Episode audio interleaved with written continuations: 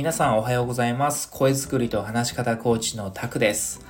3月13日月曜日です。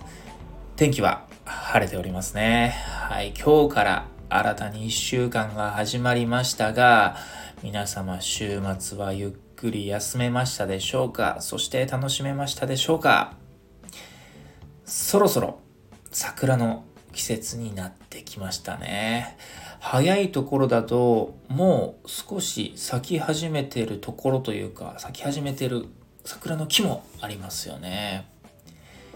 ちなみに自慢になってしまいますが我が家実は自宅前が桜並木なので毎年自宅でお花見ができるというなかなかいい立地に住んでおります。はい、自慢になってしまいましたが、はい、まだですね、我が家の前の桜の木はですね、開花はしてませんが、ただ、あの、昨日ぐらいからあつぼみになっているので、まあ、今週からそろそろなんじゃないかなと思っていますね。はいまあ、そろそろといえば、お花見シーズンに向けて、どこ行く？え、誰と行く？何飲む？みたいなね。そんな話題が皆様の周りでもそろそろ始まるんじゃないでしょうか。で、さて、本日のテーマですが、傾聴力についてお話をしたいなと思います。傾聴力というのは、相手の話を聞く力を意味していますが、コミュニケーションにおいては、話すことよりも聞くことの方が大事だと僕は思っています。双方バランスよく会話のラリーができることが大人のコミュニケーション力と言えます。でさて、皆さんは聞き上手になれていますか？話すことは大好きなんだけど、人の話を聞くのが苦手なんです。ですと、円滑なコミュニケーションが取れませんよね。で、えー、コミュニケーション力不足の代表例としては、やっぱり多いです。話すことが苦手ですと。言葉が出てこない。うまく伝えられないって。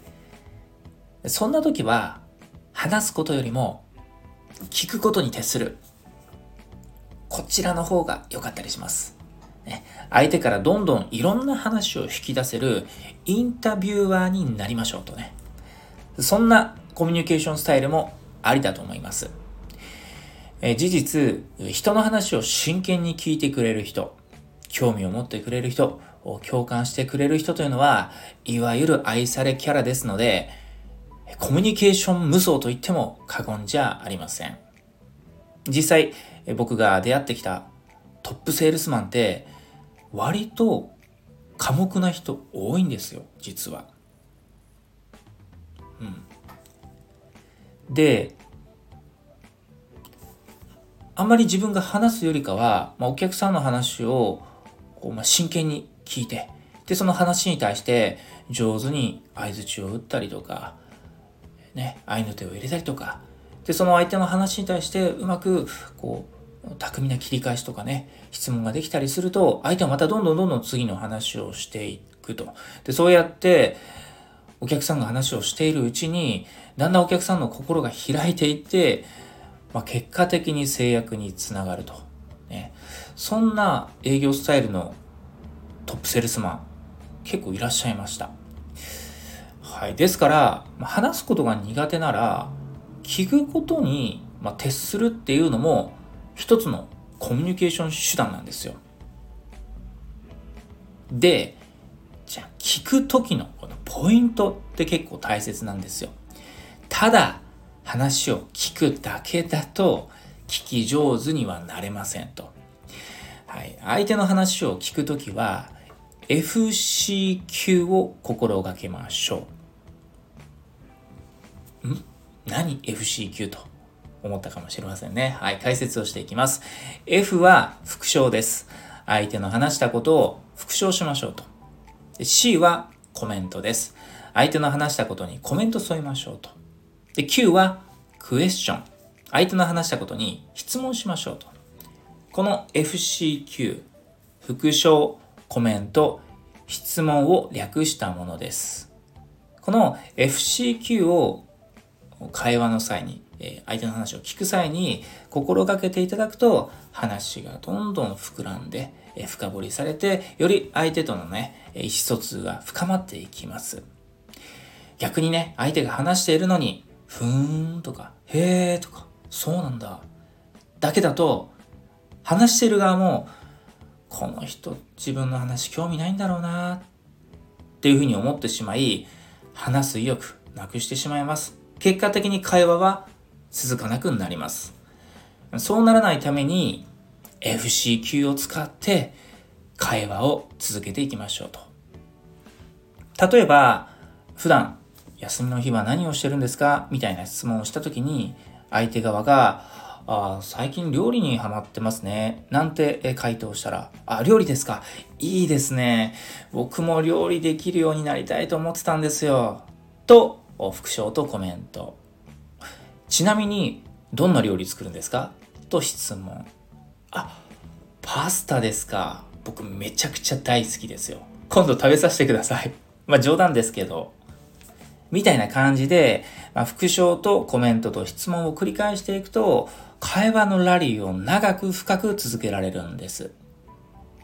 ちなみに、質問をするときは 5W、2H を活用してみましょう。いつ、どこで、誰が、何を、なぜと、どのように、いくらくらい？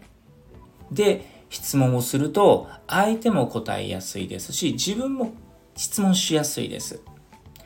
ですので質問をするのが苦手とか何て返していいかわからないって方も多い場多いか多い方多いですよね。そういった方多いですけれどもあのポイントを押さえて質問したり聞いたりするといいですね。僕自身も実はねあの聞くのすごいね苦手というか聞くことは好きだったんですけどどうはどうリアクション取ろうとかどう切り返そうっていうの手の内がなくてやっぱり笑顔でただうなずいてただけだったんですよ。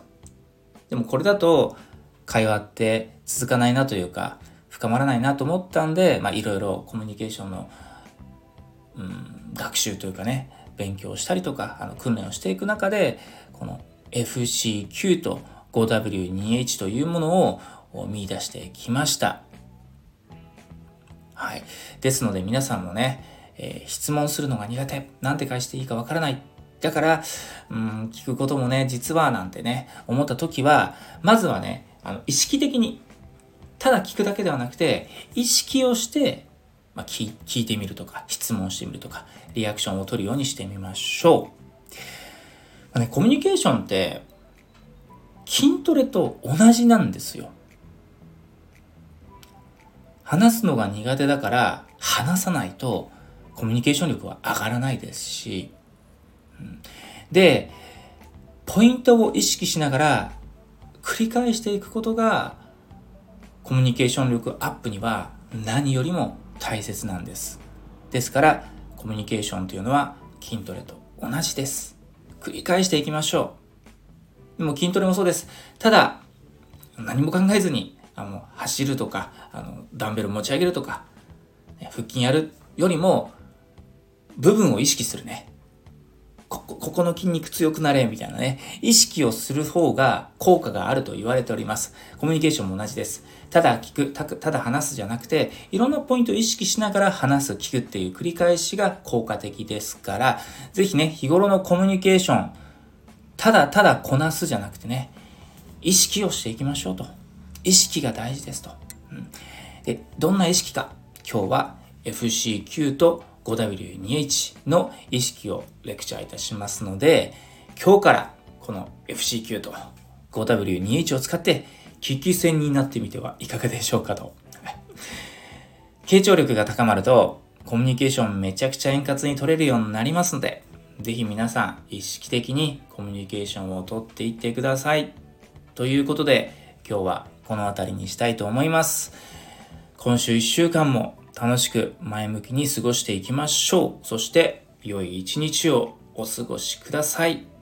それでは今日はこの辺りにしたいと思います。また次回の音声でもお会いしましょう。声作りと話し方コーチ、タクでした。ご清聴ありがとうございます。